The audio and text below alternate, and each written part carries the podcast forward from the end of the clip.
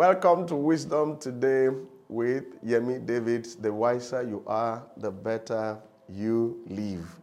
What you believe is what you eventually become. Your thoughts are attracting your experience. I believe that as we grow in wisdom, we will experience um, uh, a better life. Uh, wisdom helps you to live a better life. Um, one major encouragement I have had over the years is knowing the fact that God has not just left you and I here on earth at the mercy of Satan.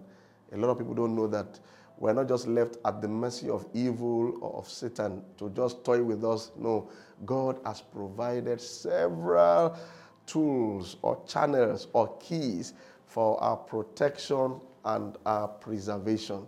We don't have to be victims at all. And as you understand or know those things that God has provided, you realize that a thousand may fall on your right, 10,000 may fall on your left, but it will not come near you. You can be properly and adequately protected.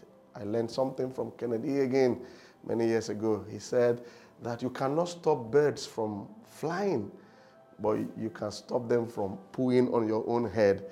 There are so many things on earth in this world that you cannot stop violence, evil plans, diabolical people, but you can actually stop them from hindering your life.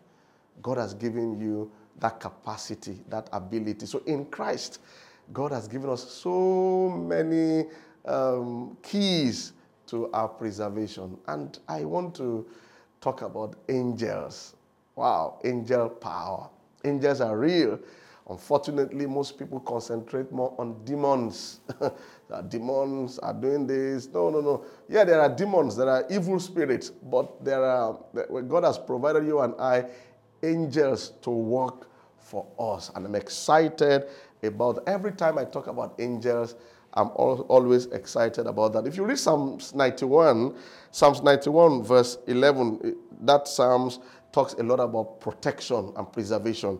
If you look at verse 11, Psalms 91, verse 11, it says, For he shall give his angels charge over you to keep you in all your ways.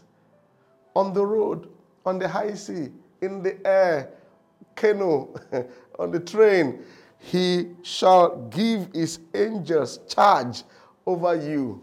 Wow. That means demons are not in charge of my going out and my coming in. Not even the driver of the vehicle is in charge, as it were. Angels are in charge. You know, when you say somebody is in charge of a thing, that person is the main influencer, that person is the deciding factor or the decision maker of that team, of that department, of that parastatal, that that man is in charge. So when scripture says he shall give his angels charge, that means he has charged them to do that and then they are also in charge to keep me in all my ways. In fact, it says, In their hands they shall bear me up, lest I dash my foot against a stone.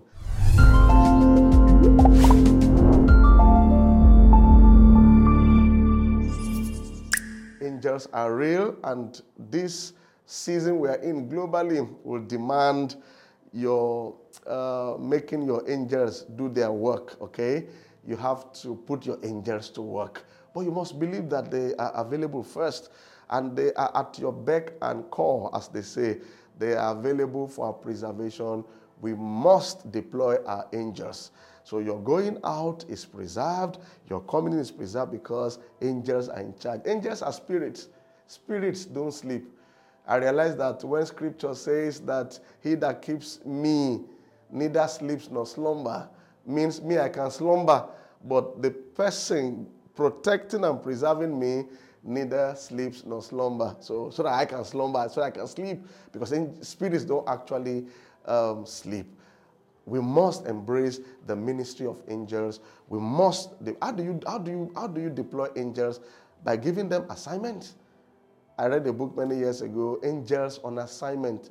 They are available, but until you authorize them, they will not do anything. And thankfully, the ministry of angels is beyond just preservation, preservation or protection.